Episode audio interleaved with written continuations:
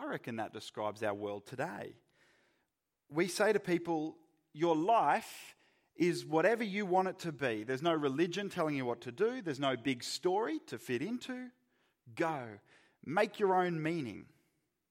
And it sounds freeing, but we actually end up lost. Because when they say, you get to make your own meaning, do you hear what they're also saying? There's no actual meaning. That's why you have to make it up. There's no real point to your life, so you better come up with one. But that's a lot of pressure, isn't it? What if you can't find one? Or sometimes even worse, what if you find it and then you achieve it? One of the greatest moments of Australian sporting history was Cathy Freeman winning gold at the Sydney Olympics. But 12 years later, she said that what she felt in that moment was full, but also instantly empty, because the goal that had defined her evaporated. And it took her years to find another purpose, which she eventually found in living for something bigger than herself.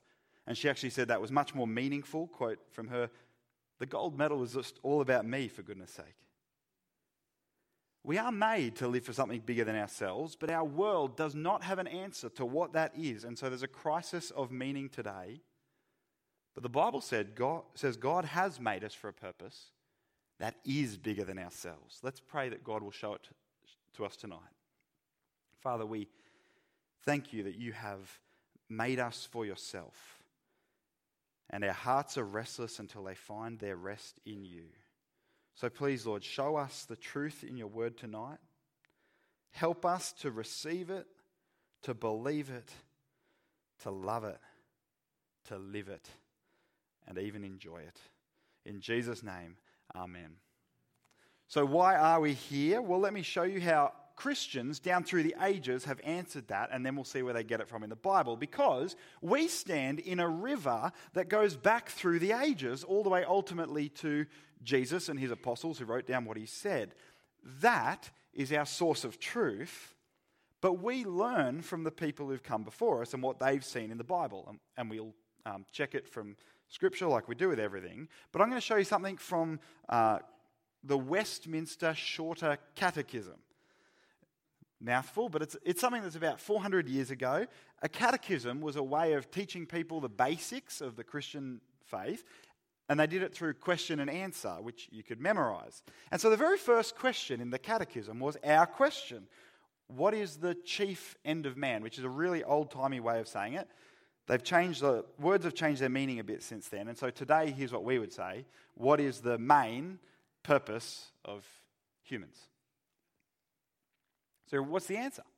Well, here it is. We exist to glorify God and enjoy him forever. And then in the catechism, they also give some of the places they see it in the Bible. So what we're going to do tonight is look up some of those. We won't have time to go in depth into all of them. We'll ask, what does that even mean? We'll think about, why is it beautiful and compelling and life-giving rather than a threat? And then we'll spend some time applying it. Got where we're going? We'll come to the first one, Psalm 86, that Gracie read for us. A psalm is a song or a prayer. And we'll pick it up in verse 8 to give us the context. Psalm 86, verse 8. Among the gods, there is none like you, Lord. No deeds can compare with yours. He's saying, there's nothing more beautiful, nothing better than God. Verse 10, for you are great and you do marvelous things. You alone are God. What are those marvelous things? The psalm gives you a bunch of them. Verse 5, he's forgiving, he's good. He hears prayer. Verse 6, he's faithful. Verse 11, because of all of the bits of God's goodness, verse 9 says that in the future, all the nations that you have made will come and worship before you, Lord. They will bring glory to your name. Every story, every movie has a complication and a resolution.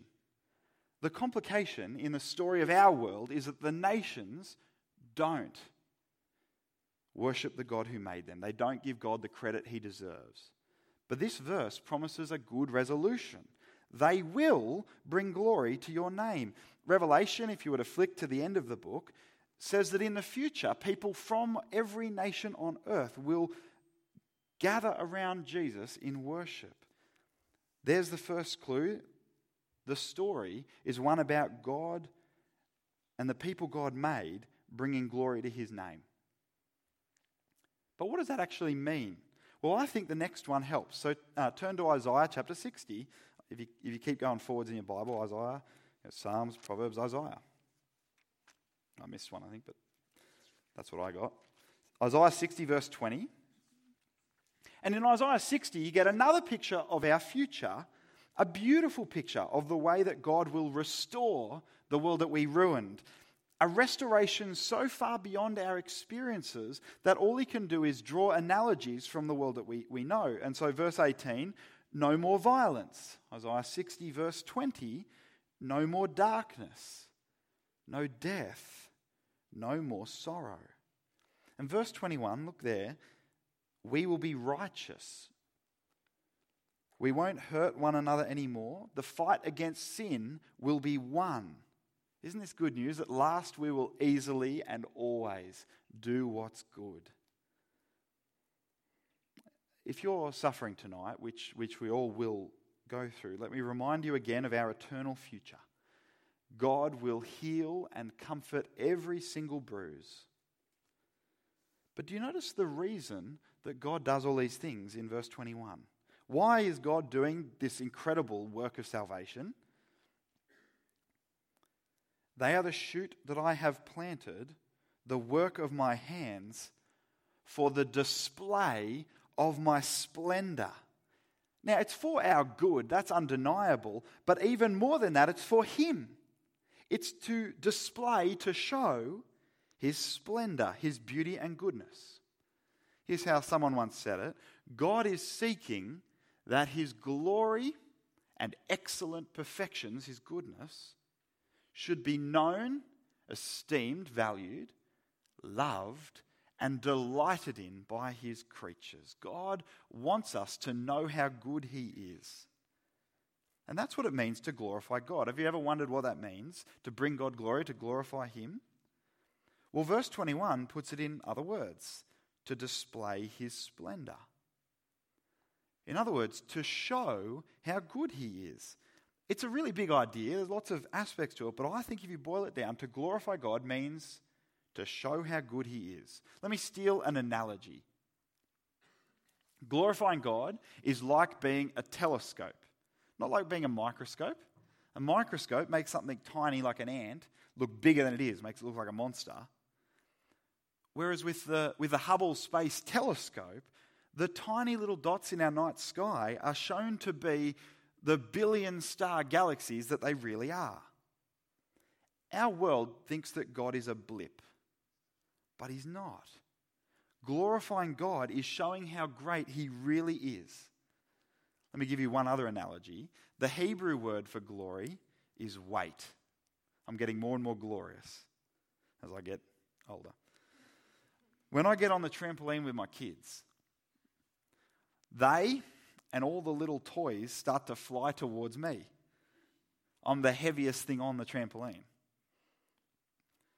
When you show that God is the weightiest reality in your life, the most significant thing that pulls everything towards it, everything spins around it, you glorify God. To glorify God means that your thoughts, your words, your decisions show how big, how beautiful, how valuable God is. And so verse 21, that is God's goal in the world. The chief end of God is also to glorify God. Does that sound selfish? I do get it, that reaction. But don't forget that the way that God chooses to show his goodness is by fixing our biggest problem that we brought on ourselves by our own sin. And don't forget the cost. He paid for this salvation with his own blood. That was how he showed his love and his holiness, his mercy and his justice, his power and his wisdom. on the cross, in the resurrection, in the new creation, in all the events of salvation history. That's what it's all been about. Is that selfish? To display his splendor, he suffered what he didn't deserve to give us a future we certainly didn't deserve. But have you ever thought about this?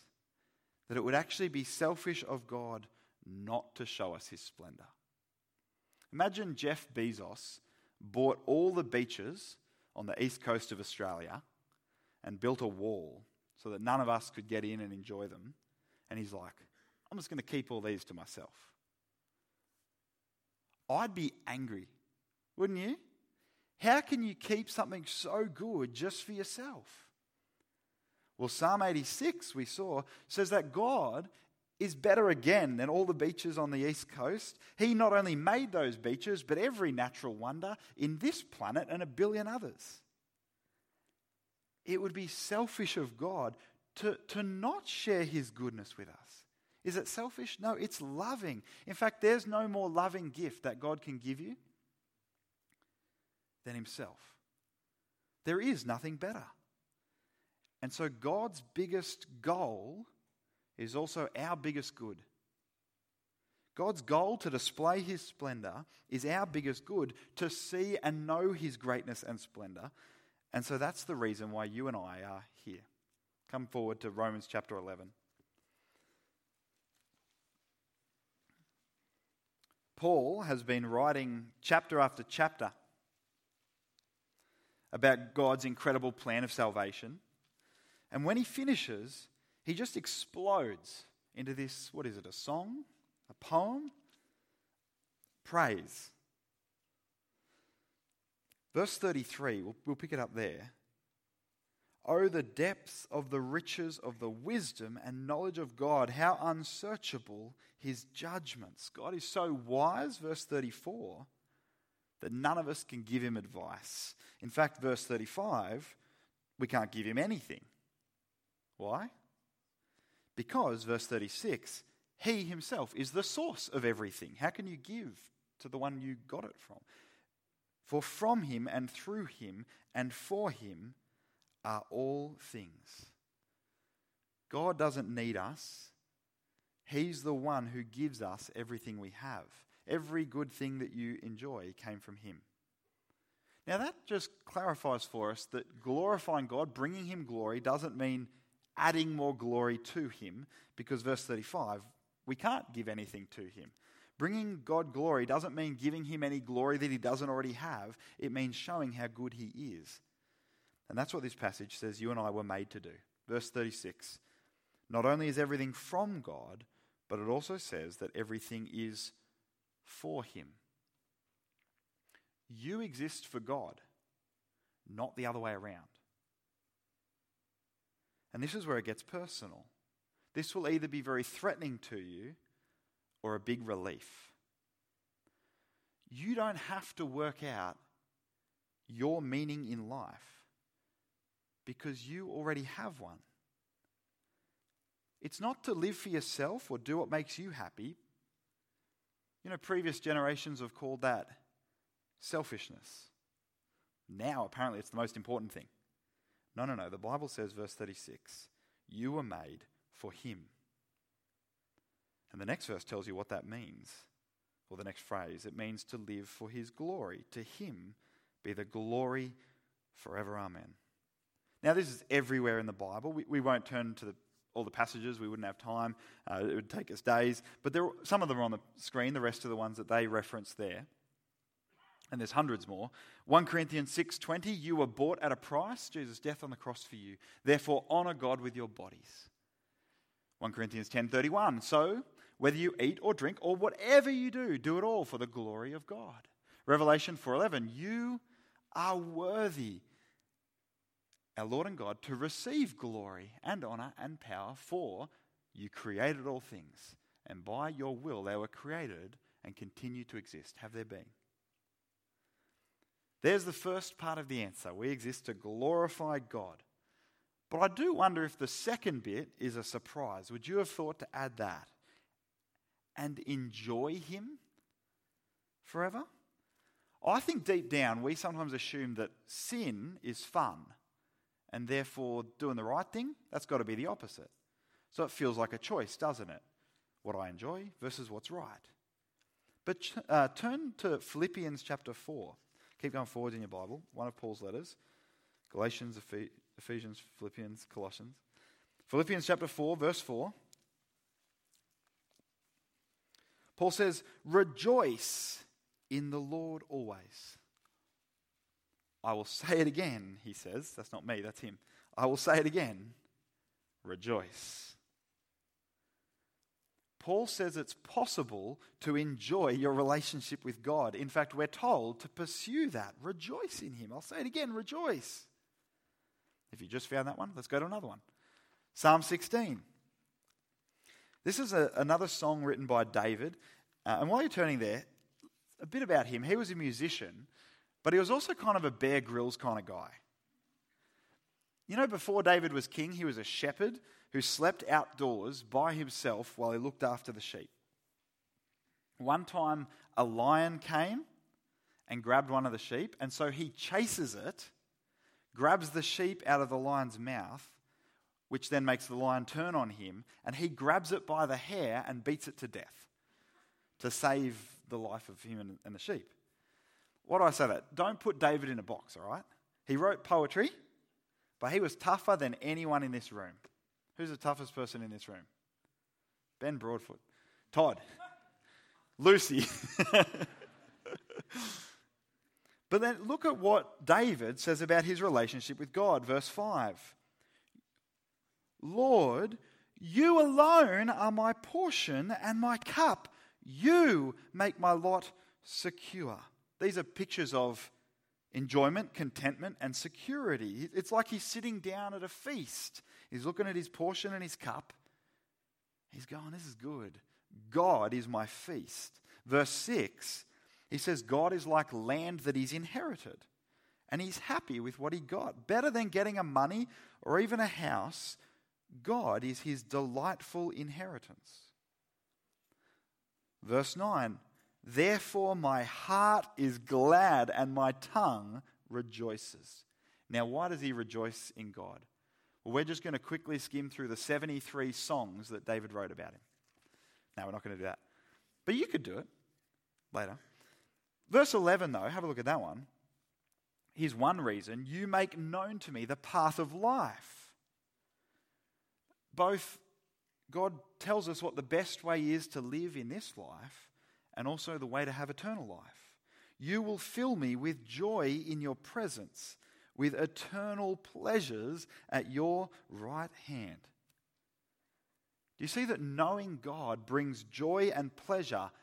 Our purpose is not just to do our duty, it's to enjoy him. Now, we're not going to read through all the other verses, but you can have a quick read. I wonder, is this your experience? Do you enjoy comfort from God's love? Do you find peace in thinking about his forgiveness? Does it cause hope to grow in you as you think about the gift of eternal life? Do you find pleasure in obeying him? You know, Jesus said, it's better to give than receive. He doesn't just mean morally better. You've felt this, haven't you? It's more fun to give than receive. There's satisfaction in serving. But above all of those things, there's enjoyment of God himself. A relationship with the infinite God of the universe. The awe of learning about him. The intimacy and closeness of talking to him. Now, what if you don't enjoy God much? Well, that's probably a whole talk in itself, but just 7 quick thoughts. They all start with R. Number 1, realize that it's possible.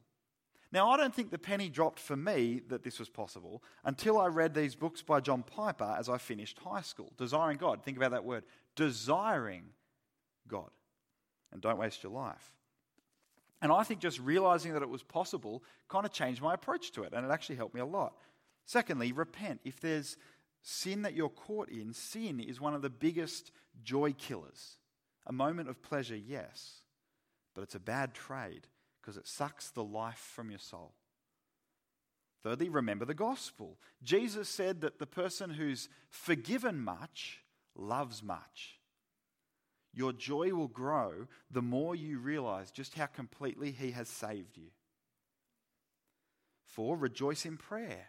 Spend time talking to God about the things that you like about him, thanking him. That will grow your joy. Number 5, remember that relationships take time. Your joy in God will grow naturally as you keep learning, trusting, obeying. 6, maybe you should see a psychologist. There could be other things going on for you that they might help you to untangle. And seventhly, read a book like Desiring God or audiobook it and get a guided tour from someone who's devoted their life to tasting God's goodness. 7 quick tips, there you go. But let's see if you can do this. You answer this question. Why are you here? Oh, you take it away. This is how it works. It's Q&A and it helps you memorize it. Why? What's the main purpose of humans? Oh, we're not winning prizes. Let's one more time. I know it's lame, but actually there's thinking behind why they did this. What is the main purpose of humans?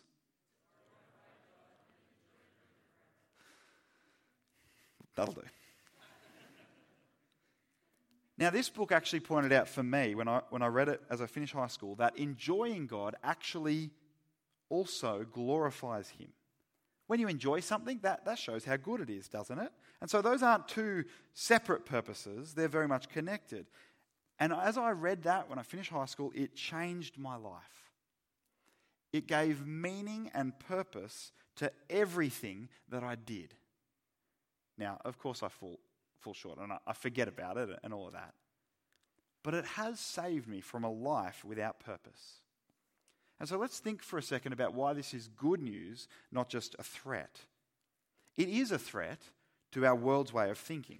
What does the world say is the meaning of life? You tell me, what's the world say is the meaning of life? Oh, there it is again. Okay, it's okay. You didn't have time to... Put that away. Get rid of that. Get rid of that. What does the world say is the meaning of life? Chocolate? So for some people. What is it? You. Someone said it. There we go. Now we can get it up on screen.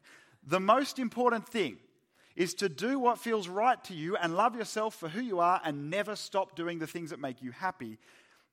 The call to live for God's glory smashes into that, doesn't it? Because this puts me at the center. But to live for God's glory puts him at the center.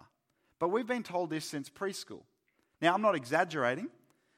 That's an actual quote from a book they read to my 4-year-old at preschool last week. And I'm not criticizing the preschool. It's fantastic. They do an awesome job. This is just what everyone in our world thinks. His mum taught him the most important lesson. Do what feels right to you. Love yourself for who you are. Rue promised he would never stop doing all the things that made him happy. That's the most important lesson he learned. Is that really what a 4-year-old needs to be taught? I've got to tell you, she's already pretty good at choosing what she thinks will make her happy. That's very natural for her. Our goal is to help her choose not what she wants, but what is right and what's loving. Well, that used to be the goal, but actually that's changed in the last few decades. This has gone through everything, school, education, workplaces. A new wind of thought has blown through that quite consciously teaches that unless people accept themselves and do what feels right to them, they'll be trapped and depressed. And you know, that sounds so logical that no one actually stopped to ask if there's any evidence. But now, a few decades in, the evidence is starting to emerge. There's research from psychology indicating that this, you could call it the self-esteem movement, this way of thinking. Well, firstly, it doesn't seem to have actually solved any of the problems. But secondly, there is some evidence that it's actually made some things worse. Narcissistic behavior. How could that? Entitlement. Even perhaps some things like depression and addiction. It seems that helping people focus on self-acceptance and self-fulfillment is actually backfiring. If you want to read more about that, there's a great book by a professor of psychiatry at University of Bristol called The Big Ego Trip. But brothers and sisters, you've been taught this since preschool. You've been indoctrinated into a brand new and untested and failing way of seeing life. And it's still happening today, still last week, still. The world says that the greatest sin is to tell someone not to live for themselves. The greatest sin in our world right now is to tell someone not to pursue what they most want to do and be. Brothers and sisters, that's not right. That is what the Bible calls selfishness. And the purpose that we've seen in the Bible tonight is good news because it can set you free from that dead end. Because number one, it's not about you. If this truth lands in your heart, it will liberate you from chasing the very small goal of yourself. You know, they've shown that people have more joy and meaning when they have a goal that's bigger than they are. Well, you won't find a goal that's bigger than the glory of the God of the universe. This is a purpose that actually doesn't have to come from you. It's not made up, it's true. You exist for a reason. Your life doesn't have to come to nothing. As we glorify God, it will echo for eternity. And it's a purpose that doesn't depend on you. Because unlike so many other goals, you can glorify God no matter your skills or your accomplishments. Because it's not about how good you are, it's about how good God is. And so you can achieve your purpose no matter if you're healthy or sick, no matter if your body is able or unable, even in a hospital bed, in fact, maybe especially in a hospital bed. You can show how good and trustworthy God is. Even there, you can trust Him and enjoy Him and hope in Him. You know, if you live for yourself, you will be frustrated when things don't go the way you dreamed. But if you live for God's glory, you can honor Him in any circumstance. Even when your plans fail, your purpose won't. Do you see why it's so loving of God to call us to live for His glory? Otherwise, we would miss out on the best person who exists. But instead, we get to live seeing and enjoying and showing His beauty. Let's spend some time applying this. First of all, is that what you're living for? Now, we all forget. If that's you, that's me. Be reminded tonight. God, please help me remember and live this way. But maybe you've never actually decided to stop living for yourself at all. Do that tonight. God calls you to turn and live for the reason you were made, for Him. The Bible says that we've all sinned, we've all fallen short of His glory, it says. We've all failed to live for Him. But He sent His Son to die on the cross, to forgive all your sins so that you can come back to God, not just as the judge to be feared, but as a father to love and enjoy, now and forever, as you live with Him in heaven. God wants to share His goodness with you. He wants to involve you in His plans to share His goodness with the world. Come back to Him tonight. Trust Him for forgiveness, trust Jesus for forgiveness, and decide to live for Him, to glorify Him and enjoy Him forever. Is that what you're living for? If it is, then I think the next question is, what does that look like in practice? How do we glorify God? And the Bible says heaps of different ways, way more than we could cover now. And so look out for that as you read through His Word. The more that you see, the more every single moment of your life will fill up with purpose. Because it is possible to glorify God in everything, from work and study, even to things like sleep and sport, even sex. The Bible will help you join all those dots. Maybe a book like Desiring God will help show you some key verses to have a look at. What we're going to do, though, is I'll very briefly run through a few and then zoom in on two. So here you go. How do you glorify God? You can glorify God by trusting Him, obeying Him, serving others with the gifts that He's given you, doing good, praying and asking Him for things. All those show His importance. They show His significance to you. They show His work in your life. The next one there, enjoy the good things He's made with thanksgiving. Last night I went for a run at sunset down on Greenpoint Waterfront, and I enjoyed God's good gifts. And because I'd been thinking about this, I remembered to thank Him. That's another way to bring Him glory. But not everything glorifies God equally.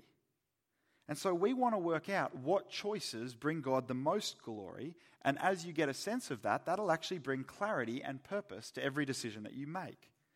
For example, does it glorify God to just enjoy all the sunsets and the food that He's made and ignore all the people around us who are dying and going to hell without worshipping Him? No, it glorifies God actually when sometimes, often, we love God enough even to give up some of the good things that He's made to turn so that we can tell people about the God who made them their Creator and Saviour. 2 Corinthians chapter 4, verse 15 says that when they trust Him, their thanksgiving will glorify Him as well. And one of the biggest ways is to be willing even to suffer or die for Him. That shows that you think God is worth more than anything this world can offer.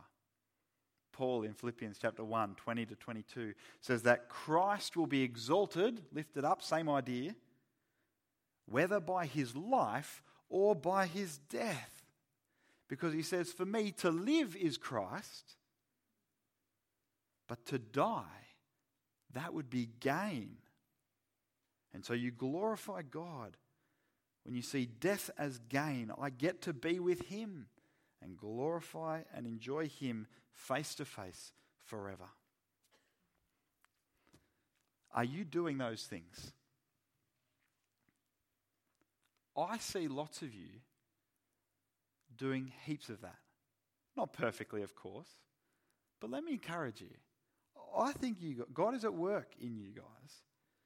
Do it all the more.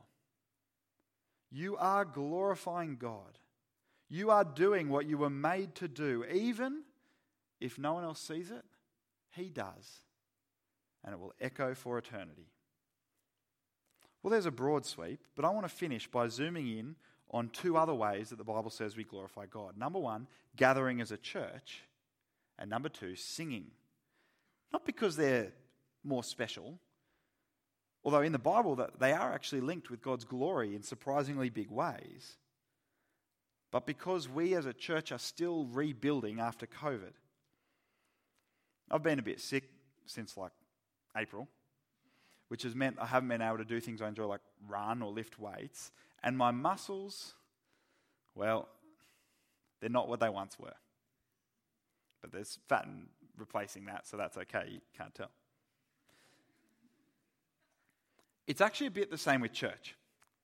We took a massive hit, 2 years, where we could hardly gather, hardly sing, and we took a massive hit to our muscles of gathering and singing. And so I want to just spend a little bit of time spurring us on by showing you how those things glorify God and help us enjoy Him.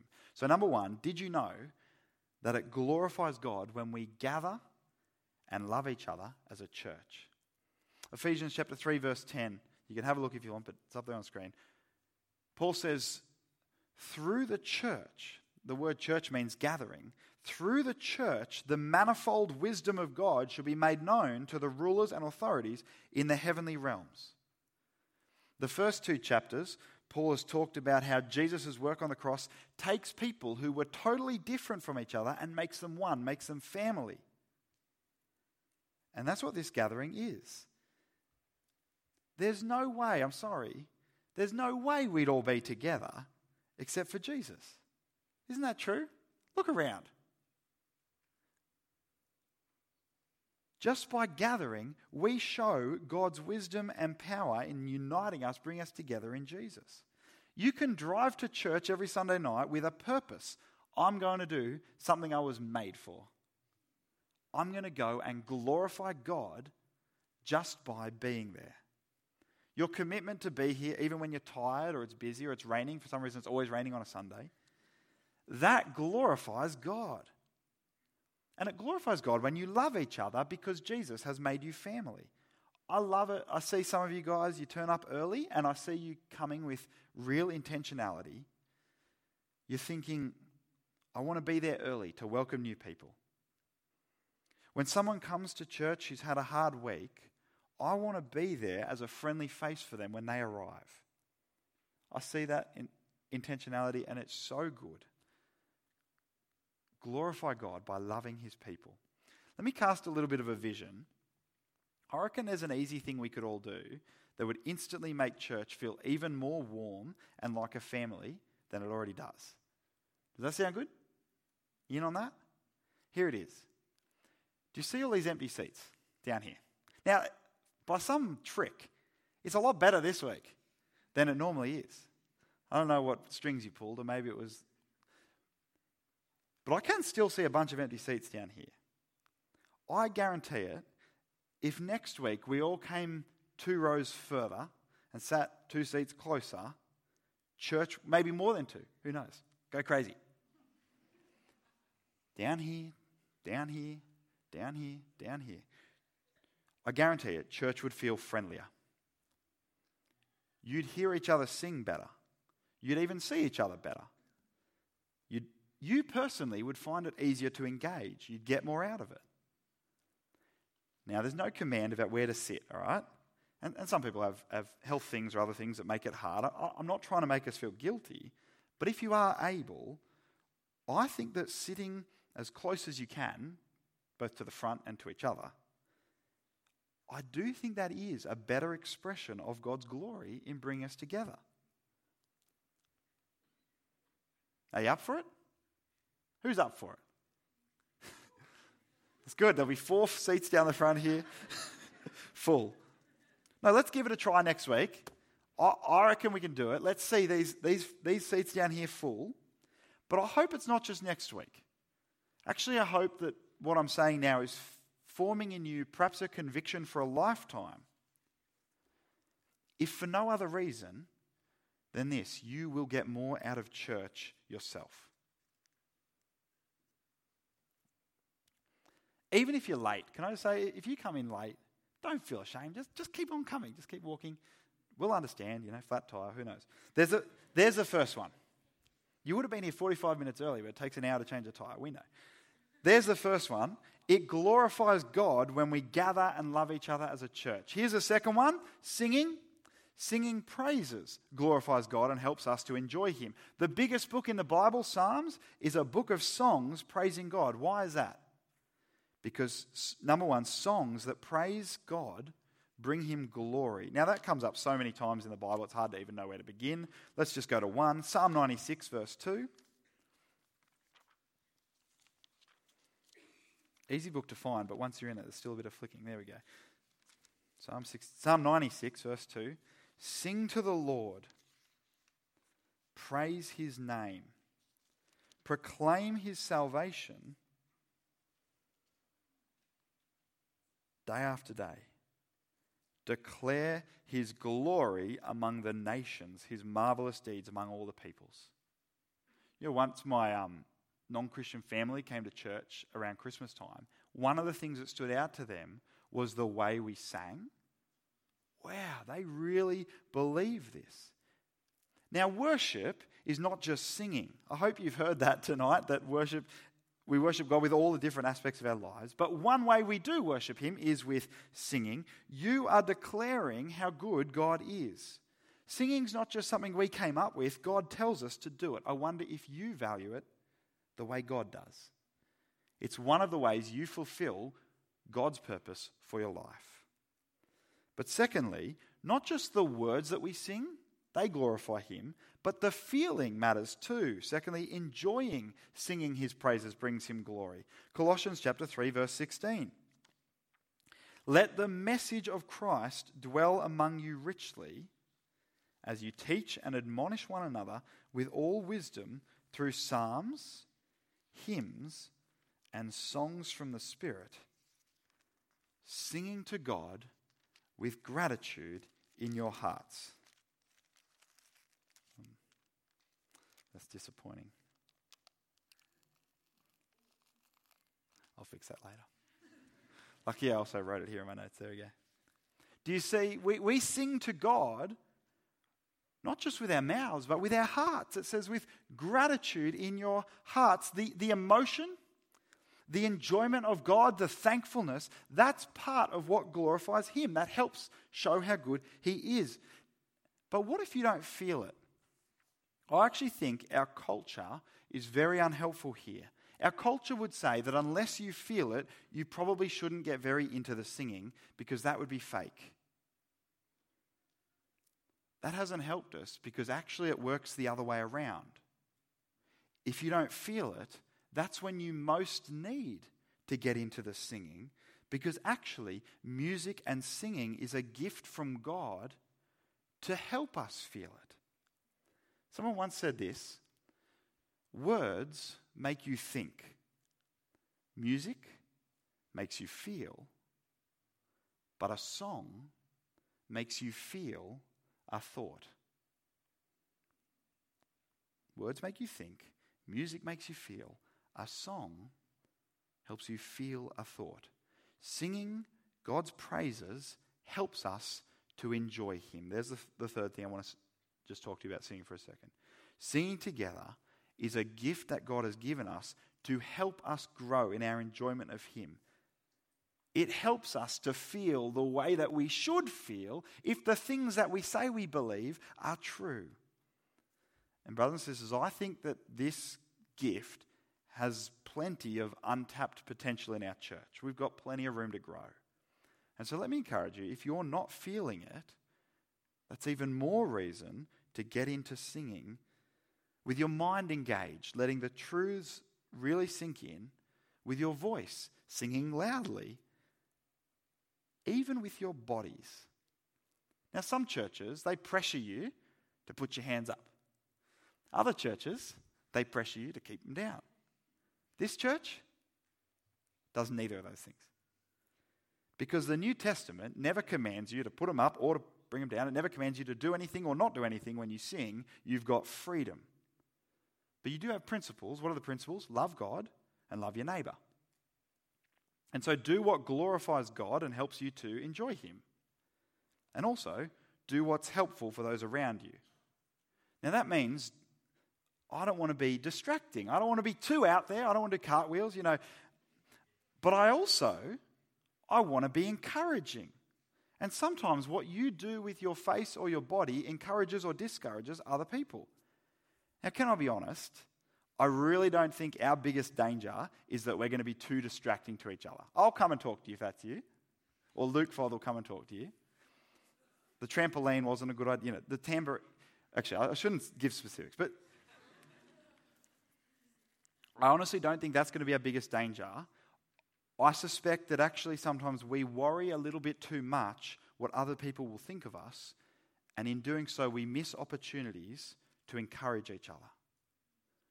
There's actually research that says that what you do with your body, your posture, affects your mind and your emotions. And so without making a law, because the Bible doesn't give us a law, I do think we can afford to be a little bit more expressive with our bodies, okay? Now, use your freedom to glorify God and love your neighbor. But what if you're just not that sort of person? Well, that's why it's so helpful that this is in Colossians chapter 3. This instruction from Paul comes in a list of other things that we're to do, like be humble and be patient and be kind. So can you say, but I'm not naturally a patient kind of person? No, Paul doesn't expect us to say that. We're not off the hook. Paul is calling us to grow in those things by God's Spirit, by trying to do it. And it's the same with singing to God. Paul doesn't want us just to think that's for some people, that's what they're good at and not other people. No. Just like being patient, we are called by God in His Word to grow in it, by God's Spirit by intentionally practicing it. And so even if you don't see yourself as a singing person, God calls you to do it anyway, to push into the weirdness, to trust him to use it to help you enjoy him. I pray that this isn't just a thing that, I think after this we're going to sing, and I hope it's really good. But I actually pray that this doesn't just change tonight. I actually pray it forms deep convictions in you so that whether or not the band is pumping, I thank God we have a great band, but other churches may not that you end up in, or whenever you get a chance to sing God's praises, do it with everything you've got. One last thing. You see in Colossians 3 that singing is a word activity. Let the message of Christ dwell among you as you teach with psalms, hymns, and songs of the Spirit. We are a church that loves the Word of God, but sometimes we can think that that is just the Bible reading and the sermon. We can sometimes think to ourselves, I was late to church, I missed the singing, but I still caught the word time. Do you see the problem with that? Singing is a word activity. Just as we expect the sermon to encourage and grow us, we should approach the songs that we sing together with that same expectation. To miss the singing, to be late and miss the singing, is to miss an opportunity both to be taught the word and to teach it to others. Honestly, sometimes I come to church and I've got doubts. I'm feeling flat. I've forgotten the goodness of God, one God. And sometimes it has honestly been the Word of God, as I've heard you sing it, as I've seen you sing it, that has encouraged my soul. We need the witness of the crowd. We need each other, which means it helps if we can hear you. It actually does make a difference how loudly you sing, not because God's more glorified by a louder noise, but because hearing each other helps the word to dwell richly. It helps us encourage each other. And so let me encourage you, brothers and sisters, to value the gift God has given us in singing together, commit to being here for it, to really engage in it with your heart, your mind, and even your body, as you feel comfortable, because as you do that, you are glorifying God. It's far from the only way to glorify God, but it is one of the ways that we do what we were made to do. And it's a gift from God to help us enjoy him. So why don't we do that now? Father, we thank you that you made us for a purpose. Help us to glorify you with our lives. Help us to enjoy you forever. I pray, Lord, that some people among us would be willing even to suffer and die, to see people hear about Jesus, to obey you, and so to show that you are so worth it. And Lord, please even use this time of singing now to bring honor to your name and to grow our enjoyment of you. Amen.